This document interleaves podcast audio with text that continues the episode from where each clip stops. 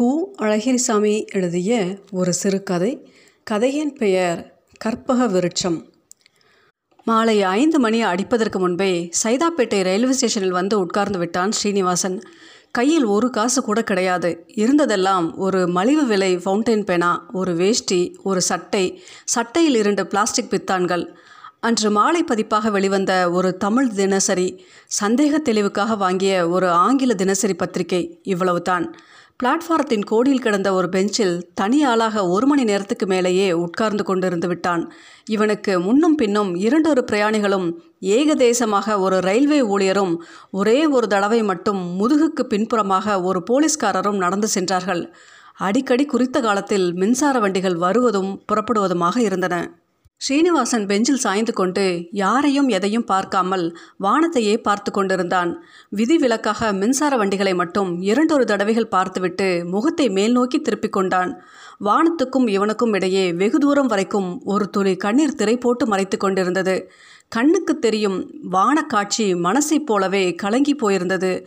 துயரத்தின் போது வெளியிலும் தெளிவில்லை உள்ளேயும் தெளிவில்லை. தெளிந்த தீர்மானத்துடன் துணிவுடன் வந்த சீனிவாசனை துயரம் திடார் திடார் என்று பொங்கி எழுந்து கலக்கி அலைக்கெழுத்து கொண்டிருந்தது. பயப்பட வேண்டியதற்கே பயப்படாமல் வந்தாகிவிட்டது. அப்புறம் வேறு எதற்கு பயப்படுவதிலும் அர்த்தமில்லை. இதனால்தான் டிக்கெட் இல்லாமலும் காசு இல்லாமலும் ஸ்டேஷன் பிளாட்ஃபாரத்துக்கு உள்ளே வேகமாக வந்துவிட்டான். வீட்டுக்கு வெளியே உட்கார்வதற்கு அது ஒன்றுதான் அவனுக்கு இடமாகப்பட்டது. வந்து சுற்றுமுற்றும் பார்த்துவிட்டு பெஞ்சில் அமர்ந்தான். முன்பின் தெரியாத பிரயாணிகளை தவிர வேறு யாரும் இல்லை. இது கொஞ்சம் ஆறுதலாக இருந்தது. மாலை ஐந்து மணி அடித்தது. இருட்டுவதற்கு இன்னும் ஒன்றரை மணி நேரம் ஆகும் அதுவரை அங்கேயே உட்கார்ந்திருப்பது என்று முடிவு. உட்கார்ந்து கொண்டிருந்தான். வேகமாக ரயில் வண்டிகள் வந்து போயின. ஓட்டமும் நடையுமாக வந்து வண்டிகளில் தொற்றி கொண்டிருந்தார்கள் பிரயாணிகள். சூழ்நிலை முழுதுமே ஓட்டமும் பரபரப்புமாக இருந்தது. ஆனால் ஓட்டமின்றி சாவாதானமாக வேலை செய்து கொண்டிருந்தது கடிகாரம் ஒன்றுதான். அரை மணி கழிந்திருக்கும் என்று ஏறிட்டு பார்த்தால் ஐந்து நிமிடம் கூட ஆகிறாது. இது அவனுடைய துன்பத்தை பெரிதாக்கி கொண்டிருந்தது.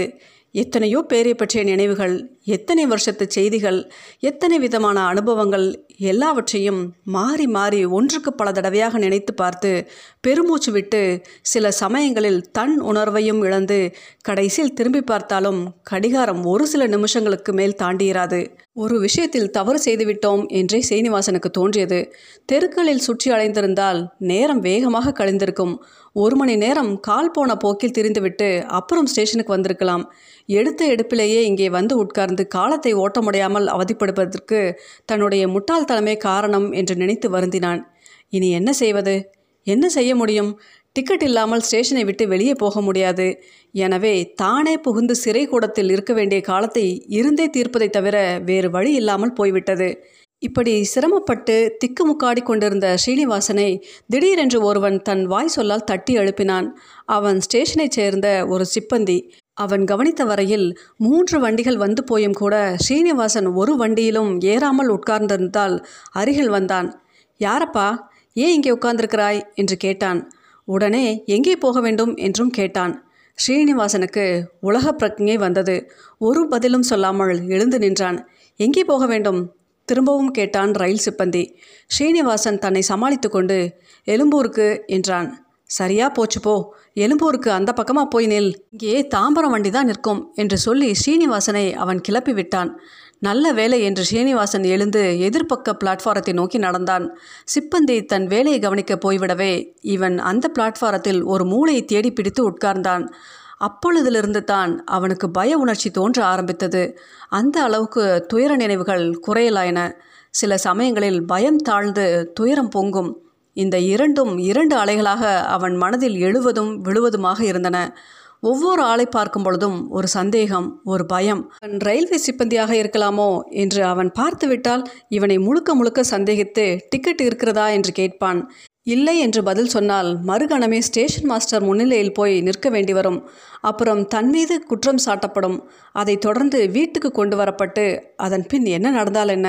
வீட்டுக்கு திரும்பிவிட்டால் அப்பாவை பார்க்க வேண்டும் அம்மாவை பார்க்க வேண்டும் தங்கையை பார்க்க வேண்டும் மூவருடைய கண்ணீரையும் கசப்பையும் சிதைந்த கனவையும் பார்க்க வேண்டும். ஒரு மனிதனுக்கு இத்தனையுமே அதிகம்.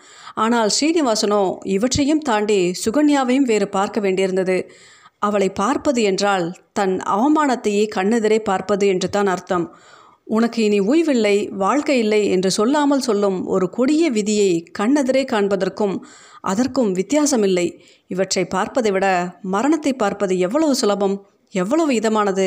இப்படி தோன்றிவிட்டது அவனுக்கு. இந்த யோசனையுடனேயே ஸ்டேஷனை நோக்கி பத்திரிகையும் கையுமாக வந்தான். பத்திரிகையில் அன்று மாலை எஸ்எஸ்எல்சி பரீட்சை முடிவுகள் வெளியாகியிருந்தன. தமிழ் பத்திரிகையிலும் அவனுடைய நம்பர் இல்லை. ஆங்கில பத்திரிகையிலும் இல்லை. கிருஷ்ணசாமி ஐயங்கார் தன் மகனுடைய எஸ்எஸ்எல்சி படிப்பை ஒரு கற்பக விருட்சமாகவே கருதியிருந்தார். அவன் படித்து பாஸ் பண்ணிவிட்டால் கற்பக விருட்சம் விரும்பியதெல்லாம் கொடுக்காவிட்டாலும் ஓய்ந்து உட்கார்வதற்கு நிழலாவது கொடுக்கும் என்பது அவர் நம்பிக்கை. வாழ்நாளெல்லாம் பட்ட துன்பங்களுக்கு ஒரு முடிவும் தமக்கு ஒரு விடிவு காலமும் உண்டு என்று அவர் அசைக்க முடியாத நம்பிக்கை வைத்து நிகழ்காலத்தை தள்ளிக்கொண்டு வந்தார். அவருடைய குடும்பம் அப்படி ஒன்றும் பெரியதல்ல. மனைவி மகன் மகள் அப்புறம் அவர். இந்த நான்கு பேர்தான். ஏகாங்கியானாலும் போதிய வருமானம் இல்லாவிட்டால் தரித்திரத்திலிருந்து தப்புவது எப்படி? அவருக்கு தொழில் பெருமாள் கோவில் பூஜை செய்வது. கோவிலோ அவரை போன்ற ஏழ்மை நிலையில் இருந்தது. அந்த பகுதியில் வசித்து வந்த ஒரு குறிப்பிட்ட ஜாதியருக்கு அந்த பெருமாள் குலதெய்வம். பூஜித்து கொண்டாட வேண்டியவர்களில் பெரும்பாலானோர் வசதியான நிலையில் இல்லாததால் தெய்வத்துக்கு சிறப்பு பூஜையும் இல்லாது போய்விட்டது. பெரும்பாலும் இரண்டொரு பணக்கார வியாபாரிகளின் தயவில்தான் கோயிலும் கோயிலை நம்பிய கிருஷ்ணசாமி ஐயங்கார் குடும்பமும் நிலை பெற்று வந்தன. மாதம் ஐம்பது அறுபதுக்குள்ளாகவே வருமானம். இதில் வாடகை பள்ளி செலவு போக மீதி முப்பது முப்பத்தைந்தை வைத்துத்தான் உண்ணவும் உடுத்தவும் வேண்டும். இப்படி வருஷ கணக்கில் ஜீவனம். பையன் எஸ்எஸ்எல்சி பாஸ் செய்துவிட்டு வரட்டும். ஏதாவது ஒரு வழி செய்யலாம் என்று கோயில் பக்தர்களில் ஒருவரான பணக்கார வியாபாரி ஒருவர் ஐயங்காரிடம் உறுதியளித்திருந்தார்.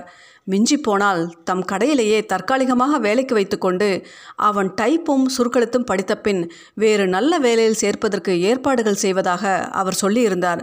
எனவே முழு நம்பிக்கையோடு காத்திருந்தார் ஐயங்கார். மகனுடைய படிப்பின் மீது தம் எதிர்கால சுமையை தூக்கி வைத்து விடலாம் என்றே அவர் கோட்டை கட்டினார். ஸ்ரீனிவாசனின் தாயார் தன் பங்குக்கும் சுமை ஏற்ற தவறவில்லை. மகனுடைய படிப்பை அஸ்திவாரமாக கொண்டு அவள் கட்டிய மனக்கோட்டைகள் பல. அவன் உத்தியோகம் பார்த்து சம்பாதிப்பதை சேர்த்து வைத்து மகளுக்கு கல்யாணம் பண்ணிவிட வேண்டும். அப்புறம் இரண்டு அறைகள் உள்ள ஒரு வீட்டை பார்த்து வாடகைக்கு பிடிக்க வேண்டும். மகனுக்கும் கல்யாணம் ஆக வேண்டும். பேரன் பேத்தி எடுத்து பார்க்க வேண்டும். இப்படி பெற்றோர் இருவருமே அந்த கற்பக விருட்சத்தின் அடியில் போய் புகலிடம் தேட காத்திருந்தனர்.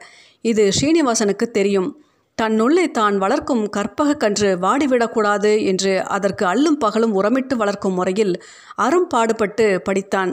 செடியை தண்ணீர் விட்டோ கண்ணீர் விட்டோ ரத்தத்தை சிந்தியோ கூட வளர்த்து விடலாம். ஆனால் செடி முளைவிடுவதற்கு ஒரு சான் அகல கொள்ளையாவது வேண்டாமா? ஸ்ரீனிவாசனுக்கு நிம்மதியாக இருந்து படிக்க வீட்டில் இடமில்லை. ஒட்டு குடித்தனமாக இருக்கும் ஒரே அறைத்தான் வீடு. இதனால் புத்தகமும் கையுமாக பெருமாள் கோயிலுக்கே போய்விடுவான். பள்ளிக்கூடம் போகும் வரை படிப்பான். அப்புறம் பள்ளி முடிந்து வந்து இருட்டும் வரையில் அங்கே உட்கார்ந்து படிப்பான். விடுமுறை நாட்களில் பகல் முழுதும் அங்கேதான். கோவிலில் சில சமயங்களில் வழிப்போக்கர்கள் சிலர் தூங்குவார்கள். பிச்சைக்காரர்கள் குரட்டை விடுவார்கள். குழந்தைகள் ஓடி விளையாடுவார்கள். வீண் பேச்சு பேசி கொண்டிருப்பார்கள் சில ஆசாமிகள். இந்த சூழ்நிலையில் ஸ்ரீனிவாசன் கற்பக கன்றை வளர்த்து வந்தான். ஆனால் ரத்தத்தை விட்டு வளர்த்த செடியும் பரிதாபகரமாக கருகிவிட்டது. இதற்கு யாரை நொந்து கொள்வது? உலகத்தில் காரணம் தெரியாத துன்பங்களுக்கு பஞ்சமா என்ன? தேனினும் இனிய குரல் படைத்திருந்த எவனோ ஒரு பாடகனுக்கு தொண்டையில் புற்றுநோய் வந்ததாமே அதற்கு என்ன காரணம்? பரீட்சையில் தேரவில்லை என்பது தெரிந்ததும் ஸ்ரீனிவாசனுக்கு இந்த உலகமே காலடியில் இருந்து நழுவி விட்டது கடையில் பத்திரிகையை வாங்கி படித்தவன் ஆவலோடு காத்திருக்கும் பெற்றோர்களை நோக்கி வராமல் ஸ்டேஷனை பார்த்து வெறி கொண்டவன் போல் நடந்தான். அப்பொழுது பெற்றோரின் நினைவும் கல்யாணத்துக்கு காத்திருக்கும் தங்கையின் நினைவும் வந்திருந்தால் வெறும் வேதனையாக மட்டும் இருந்திருக்கும். ஆனால் சுகன்யாவின் முகம் மணக்கண் முன் வந்து நின்றுவிடவே வேதனையோடு அவமானமும் கலந்தது. தன்னைத்தானே வெறுத்தான். தன்னை ஒரு மனித பிறவி என்று மதிக்கவே அவனால் முடியவில்லை. தான் இந்த உலகத்துக்கு ஒரு களங்கமாக அசிங்கமாக இருப்பது போலவே அவனுக்கு தோன்றியது. இந்த களங்கத்தை போக்கினால்தான் தன் அருவறுப்பு உணர்ச்சி நீங்கும். சேற்றிலே நிற்பது போல் அவன் உடம்பில் உயிர் நின்று தத்தளித்தது. சீக்கிரத்தில் இந்த சாக்கடையை விட்டு வெளியேறிட வேண்டும் என்று வேகமாக ஸ்டேஷனை நோக்கி வந்தான். இருட்டும் வரையில் அங்கே உட்கார்ந்திருக்க வேண்டும். இருட்டிய பிறகு எழுந்து சிறிது தூரம் நடக்க வேண்டும். அப்புறம் ஓடும் ரயிலின் முன்னால் விழுந்து உயிரை போக்கிக் கொள்ள வேண்டும். இதுதான் அவன் செய்திருந்த முடிவு. நேரம் ஆக ஆக ஸ்ரீனிவாசன் பெற்றோரையும் அவர்கள் வைத்திருந்த நம்பிக்கையையும் பரீட்சை தேராமல் போனதையும் கூட மறந்துவிட்டான். அந்த நினைவுகளுடன் சம்பந்தப்பட்ட உணர்ச்சிகள் எல்லாம் கோர கூத்தாடிவிட்டு ஓய்ந்து விட்டான். மிஞ்சி நின்ற நினைவு அனைத்தையும் விட சக்தி வாய்ந்ததாக இருந்த நினைவு சுகன்யாவை பற்றிய நினைவுதான். சுகன்யா பரீட்சையில் தேறிவிட்டால் அவளுடைய நம்பர் பத்திரிகையில் இருக்கிறது இரண்டு பத்திரிகைகளுமே இருக்கிறது. இதை நினைக்கும் பொழுது அவனுக்கு அவமானமாக இருந்த நிலை மாறி அவள் மேல் கோபம் கொள்ளும் ஒரு விசித்திரமான நிலையும் ஏற்பட்டது. எதற்காக கோபம்? எதற்காகவுமே கோபம்தான். அவள் ஏன் பரீட்சையில் தேறினாள் ஏன் ஒரு பெண்ணாக பிறந்தால்? எதற்காக எதிர் வீட்டுக்கு அப்பா அம்மாவோடு குடியிருக்க வந்தால்? பரீட்சை நெருங்கும் சமயத்தில் ஏன் அடிக்கடி தன்னிடம் வந்து தெரியாததையெல்லாம் கேட்டு தெரிந்து கொண்டால் அவள் செய்த காரியங்கள் அனைத்துமே அவனுடைய கோபத்துக்கு காரணங்களாகிவிட்டன. சுகன்யா மீது இப்படி கோபமும் ஆத்திரமும் பிறக்கும் ஒரு கட்டம் வரும் என்று அவன் எதிர்பார்த்ததே இல்லை. அதனால் இப்பொழுது கோபம் வருவதைக் கண்டு தனக்கு மூளைக்கோளாறு ஏற்பட்டுவிட்டதோ என்று கூட ஒரு கணம் பயந்தான். உள்ளமும் உடம்பும் கொதித்தன. தன் நெருப்பு தன்னையே சுட்டது. வெப்பு தாங்க முடியாமல் சுகன்யா என்று வாய்விட்டே சொல்லி அனல் வீசும் சுவாசத்தை வெளியே விட்டான். சுகன்யா எதற்காக நீ எதிர் வீட்டுக்கு வந்தாய்? ஏன் என்னிடம் பாடம் படித்தாய்? எதற்காக நீ பரீட்சையில் பாஸ் பண்ணினாய்? ஸ்ரீனிவாசன் குடியிருந்த வீட்டுக்கு எதிர் வீடு ஒரு வருஷத்துக்கு முன் காலியாயிற்று. யாரோ ஒரு சர்க்கார் உத்தியோகஸ்தர் மனைவியோடும் மகளோடும் அங்கே குடி வந்தார். மகள் பள்ளிக்கூடம் போகிறவளாக இருந்தால் எந்த பள்ளிக்கூடம் என்ன வகுப்பு என்பவற்றையெல்லாம் சிரத்தை எடுத்து கண்டுபிடித்து விட்டான் ஸ்ரீனிவாசன் தன்னைப் போலவே எஸ்எஸ்எல்சி படிப்பவள். வயதிலும் கூட தனக்கு சம்மதியாக இருக்கக்கூடும் என்று நினைத்தான். முதலில் அவனுக்கு இது ஆச்சரியமாக கூட இருந்தது. ஏனென்றால் அவன் படிக்கும் வகுப்பில் அவன்தான் அசாதாரணமாக மூத்தவன். இருபது வயது பையன். தனக்கு அடுத்த வயது மாணவன் நான்கு வயது குறைந்தவனாகவே இருந்தான். இடையிடையே பணக்கஷ்டம் வந்து அந்தந்த வருஷத்து படிப்பை பாழடித்து ஒரு தடவை நோய்வாய்ப்பட்டு மாதக்கணக்கில் கிடந்தான். இத்தனை தடங்கல்களையும் தாண்ட வேண்டிய நிர்பந்தத்தினால் இந்த வயதில் இந்த வகுப்பு படிக்க வேண்டியிருக்கிறது. ஆனால் சுகன்யாவுக்கு என்ன தடங்கள் ஏற்பட்டிருக்க முடியும்? வசதியான குடும்பத்தில் பிறந்து ஏகபுத்திரியாக இருக்கும் அவள் இப்போது கல்லூரியில் அளவா படிக்க வேண்டும்? இந்த திகைப்பு அவனுக்கு பல மாதங்கள் வரை நீங்கவில்லை. சுகன்யா அழகாக இருந்தால் நிமிர்ந்து பார்த்தாலும் யாரையும் பார்க்காத ஒரு பார்வை. முகத்தில் சிரிப்பு கலையை ஒரு நாள் கூட அவன் பார்த்தவன் அல்ல. எதிர்ப்பட்ட சமயங்களிலெல்லாம் பார்க்காதவள் போல் தன்னை கடந்து செல்வாள். மிகவும் கர்வம் பிடித்தவளாக இருக்க வேண்டும் என்று நினைத்தான். இது அவனுக்கு பிடிக்கவில்லை. ஆனால் அவள் அழகு பிடித்திருந்தது. அவள் எதிர் வீட்டில் குடியிருந்தது பிடித்திருந்தது. ஒரு நாளைக்கு ஒரு தடவையாவது அவளை பார்ப்பதும் அவனுக்கு பிடித்திருந்தது. பரீட்சை நெருக்கி கொண்டிருந்த சமயத்தில் சுகன்யா வீட்டுக்கு ஒரு டியூஷன் வாத்தியார் வர ஆரம்பித்தார். எந்நேரமும் அவள் புத்தகமும் கையுமாக இருந்தபடியால் முன்போல் திணந்தவராமல் அவளுடைய தரிசனம் கிடைக்கவில்லை. கண்ணார கண்டால் அதை பற்றி எண்ணி இன்ப உணர்ச்சி பெறுவது சிறிது நேரமே நீடிக்கும். காணாத தினத்திலோ ஏமாற்ற உணர்ச்சி நாளெல்லாம் நீடித்திருக்கும். இதற்காக அவன் படிப்பில் அசத்திரியாக இருந்துவிடவில்லை. பெருமாள் கோவிலில் உட்கார்ந்து மனப்பாடமாக இருந்த பாடங்களையும் கூட திரும்ப திரும்ப படித்து கொண்டுதான் இருந்தான். ஒரு நாள் மாலையில் நன்றாக இருட்டியதும் புத்தக கட்டுடன் வீட்டுக்கு திரும்பினான் ஸ்ரீனிவாசன் நல்ல பசி. காலையில் சாப்பிட்டது. மத்தியானம் வெறும் காஃபி தான். வீட்டுக்கு வந்து பார்த்தால் சாப்பாடு இன்னும் தயாராகவில்லை. சோர்ந்து துவண்டு ஒரு மூலையில் படுத்து விட்டான். சிறிது நேரத்துக்கெல்லாம் எதிர்பாராத விதமாக வீட்டுக்குள்ளே வந்தாள் சுகன்யா. ஸ்ரீனிவாசனின் தாயார் புரியாமல் விழித்து பார்த்தாள். அவனுக்கோ ஒன்றுமே விளங்கவில்லை. சுகன்யா தனது வீட்டுக்கு வருவதா? வீட்டுக்கு மட்டும் அவள் வரவில்லை. அவன் அருகிலும் வந்தாள். அவள் கையில் ஆங்கில புத்தகம் இருந்தது. அவன் எழுந்தான். குறிப்பிட்ட ஒரு பக்கத்தை திறந்து அவனிடம் காட்டி சில சந்தேகங்களை கேட்டாள். அவை மிக மிக எளிமையான பகுதிகள். அவனை பொறுத்தவரையிலும் சந்தேகங்களை போக்கினான். நின்று கொண்டேதான். அப்பொழுது அவள் கேட்ட இரண்டொரு கேள்விகள் அவளுடைய கல்வி தரத்தை எடுத்து போல் இருந்தன. ஆனால் அதை பற்றி அவன் அப்போது நினைக்கவில்லை. அவள் வந்ததும் நின்றதும் சில வார்த்தைகள் பேசிவிட்டு போனதும் தான் அவன் மனசில் பதிந்திருந்தன. அவள் தன்னை தேடி வந்துவிட்டாள். தன்னிடம் உதவி கோரி வந்துவிட்டாள். தனக்கும் ஒரு முக்கியத்துவம் இருக்கிறது. இந்த காரணங்கள்லாம் சேர்ந்து சிறிது நேரத்துக்கு அவன் பசியை கூட மறக்கடித்து விட்டன. தாங்க முடியாத சந்தோஷம். இரவு சாப்பிட்டு படுத்த பிறகு அவள் தனக்கு நன்றி சொல்லாமலே போனது ஞாபகம் வந்தது. சர்வசாதாரணமான எளிய பகுதிகளை கூட புரிந்து கொள்ளாத மோசமான கல்வித்தரம் நினைவுக்கு வந்தது. நிச்சயம் பல வகுப்புகளில் ஃபெயிலாகியிருப்பாள் என்று நினைத்தான். அவள் தனக்கு சமமான பிராயத்தில் இந்த வகுப்பு படிப்பதன் காரணம் இப்போது புலனாகிவிட்டது அவனுக்கு. அழகாக இருந்தாலும் புத்தி கூர்மை இல்லை. அத்துடன் நன்றி உணர்ச்சியும் இல்லை. எது இல்லாமல் போனால்தான் என்ன? அழகு இருந்தது.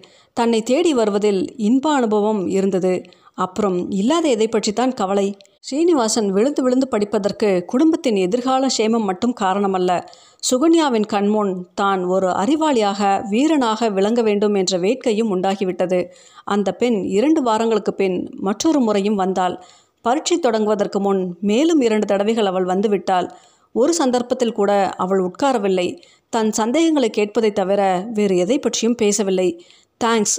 அதை உச்சரிக்க கூட இல்லை. ஒரு நாள் தெருவில் கண்ணுக்கு எதிரே அவளை பார்த்தபோது பழகிய பெண் என்பதால் ஸ்ரீனிவாசன் லேசாக புன்னகை செய்தான்.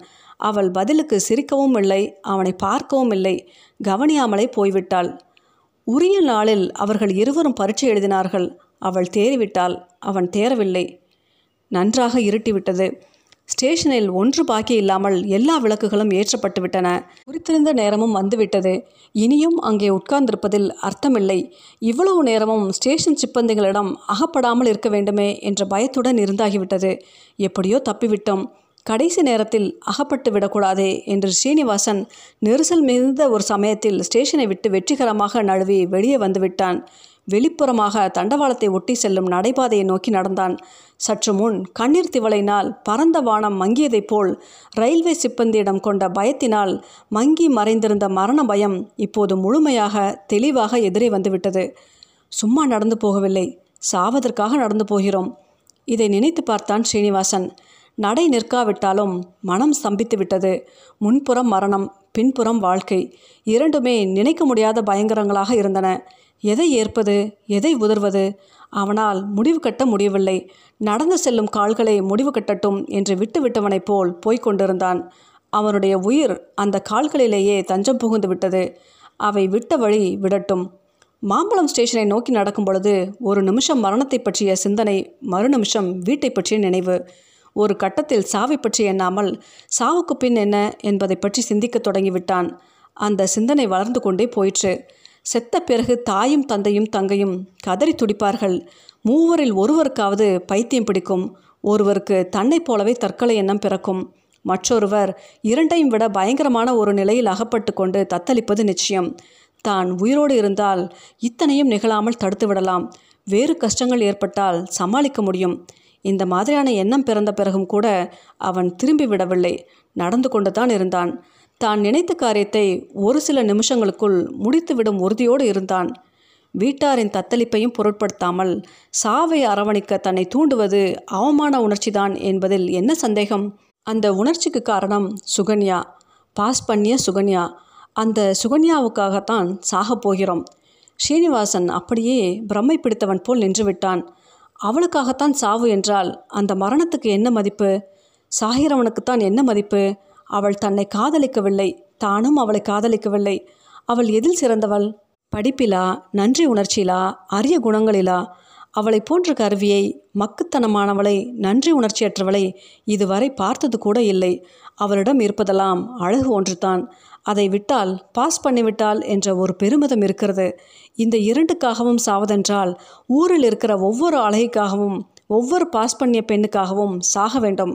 அர்த்தமில்லாமல் முட்டாள்தனமாக இந்த முடிவு எடுத்து வந்துவிட்டோம் என்று கருதினான். தன் பிணத்தை பார்த்து அவள் அழுவது ஒரு புறம் இருக்கட்டும். அருவறுப்பு இல்லாமலாவது பிணத்தை பார்ப்பாளா? தன் முட்டாள்தனத்துக்கு தன் தலையிலேயே கல்லை எடுத்து ரத்தம் வரும் வரையில் எடுத்துக்கொள்ளலாம் போல் இருந்தது. மிகுந்த ஆவேசத்துடன் கையில் இருந்த பத்திரிகைகளை துண்டு துண்டாக கிழித்திருந்தான் ஸ்ரீனிவாசன். வந்த வழியே அவன் திரும்பி விட்டான் கிருஷ்ணசாமி ஐயங்காரும் தெரிந்த கடை ஒன்றில் பத்திரிகையை எடுத்து பார்த்தார். பையனுடைய நம்பர் வரவில்லை என்று கண்டதும் இரத்த ஓட்டம் நின்றுவிட்டது. வெகு சிரமப்பட்டு மனதை கட்டுப்படுத்தினார். பல்லை கடித்து கொண்டு நிதானமாக வீட்டை நோக்கி நடந்து வந்தார். அப்புறம் அரை மணி நேரம் வீடு முழுதுமே மௌனம் நிலவியது. ஆகாய கோட்டை கட்டிய ஒவ்வொருவருக்கும் மற்றவருடைய முகத்தை பார்க்கவும் பார்த்து பேசவும் வெட்கமாக இருந்தது. இடிந்து போய் ஆளுக்கு ஒரு பக்கம் ஒதுங்கினார்கள். அரை மணி நேர மௌனத்துக்கு பிறகு வீடு அல்லோல கல்லோலப்பட்டது ஸ்ரீனிவாசன் வீட்டுக்கு வராமல் இருப்பது ஏன்? எங்கே போயிருப்பான்? எங்கே போனான்? ஐயங்கார் திகிலோடு எழுந்து போய் மகனை தேடினார். கோவில் பள்ளிக்கூடம் வாசகசாலை சிநேகிதர்களின் வீடுகள் அரை மணி நேரம் சுற்றி பார்த்து பிறகு வீட்டுக்கு வந்து விட்டானா என்று பார்த்துவிட்டு பழையபடியும் வெளியே போவது ஆறு தடவை வந்து பார்த்து விட்டார். ஆறு தடவைகளிலும் வீட்டில் ஆறு இடிகள் விழுந்தன. இந்த கலவரங்கள் எதிர் வீட்டுக்கு எட்டியதும் சுகன்யா வந்தாள். ஸ்ரீனிவாசனின் தாயாரும் தங்கையும் அவளை பார்த்து கோவென்று அழுதார்கள். அவளுக்கும் கண்ணீர் வந்துவிட்டது ஒருவேளை நம்பர் விட்டு போயிருக்கும். நாளை பேப்பரையும் பார்க்க வேண்டும் என்று சொல்லி ஆறுதல் அளிக்க முயன்றாள் சுகன்யா. அப்போது வீட்டில் யாருக்குமே நம்பர்களை பற்றி கவலை இல்லை. நம்பர்கள் நாளை வந்தாலும் வரட்டும் அல்லது வராமலே போகட்டும். ஸ்ரீனிவாசன் வந்தால் போதும் என்ற நிலையில் இருந்தார்கள். இதற்கு அந்த பெண் என்ன ஆறுதல் அளிக்க முடியும்? ஒன்றும் பேசாமல் இருந்துவிட்டு தன் வீட்டுக்கு திரும்பிவிட்டாள். ஏழாவது தடவையாக அலைந்துவிட்டு வந்த கிருஷ்ணசாமி ஐயங்கார் யாரிடமும் எதுவும் பேசாமல் ஒரு ஓரமாக சுவரில் சாய்ந்து உட்கார்ந்து விட்டார். மனைவியும் மகளும் கேட்ட கேள்விகளுக்கு அவர் பதில் ஒன்றும் சொல்லவில்லை. அப்புறம் அந்த வீட்டுக்கு சுகன்யாவின் அம்மா வந்தாள். தன் மகள் சாப்பிடாமல் அழுது கொண்டு படுத்திருக்கிறாள் என்ற செய்தியையும் சொல்லிவிட்டு ஸ்ரீனிவாசனை பற்றி விசாரித்தாள். மனமில்லாமலும் தெம்பில்லாமலும் கண்ணீரும் கம்பளையுமாக ஐயங்காரின் மனைவி பதில் சொல்லிக் கொண்டிருக்கும் சமயம் ஸ்ரீனிவாசன் வந்துவிட்டான். சீனு என்று ஒரு பெரிய கூப்பாடு போட்டுவிட்டு அவனை கட்டி கொண்டு அழுதாள் தாய். தங்கையும் வந்து எங்கே போன சீனு? என்று கேட்டுவிட்டு கேவி கேவி அழுதாள். ஐயங்கார் நிமிர்ந்து உட்கார்ந்தார். முழங்கால்களை கட்டிக்கொண்டு வெறித்த பார்வையோடு மகனையும் மற்றவர்களையும் பார்த்தார். அவன் வந்துவிட்ட செய்தி அறிந்த சுகன்யா ஒரே பாய்ச்சலாக பாய்ந்து ஓடி வந்தாள். வந்து அவனுடைய குனிந்த தலையை வைத்த கண் வாங்காமல் பார்த்து கொண்டிருந்தாள். ஷீனு என்று சுகன்யா அவனை அழைத்தாள். பெயர் சொல்லி அழைத்தாள். ஸ்ரீனிவாசன் முகத்தை தூக்கி சுகன்யாவின் கண்களை பார்த்தான். அந்த இரு கண்களிலும் கண்ணீர் ததும்பி இருந்தது. கண்ணீரையும் பார்த்தான். அப்போது அந்த கண்ணீரில் வேறொரு கற்பக கணன்று தளிர்த்தது. அவனுடைய கண்ணீருக்கும் இரத்தத்துக்கும் வளராமல் கருகிய கற்பகத்துக்கு பதில் மற்றொரு கற்பகத்துக்கு கண்களால் நீர் வார்க்கும் தர்ம தேவதையை பார்ப்பது போலவே சுகன்யாவை பார்த்தான் ஸ்ரீனிவாசன். சுகன்யா உன்னை வெறுத்ததால் நான் சாகாமல் வாழ நினைத்தேன். இப்போது உன்னுடைய அன்பால் சாகாமல் வாழ நினைக்கிறேன். நீ எப்போதுமே என்னை சாக விட மாட்டாய். அப்படித்தானே?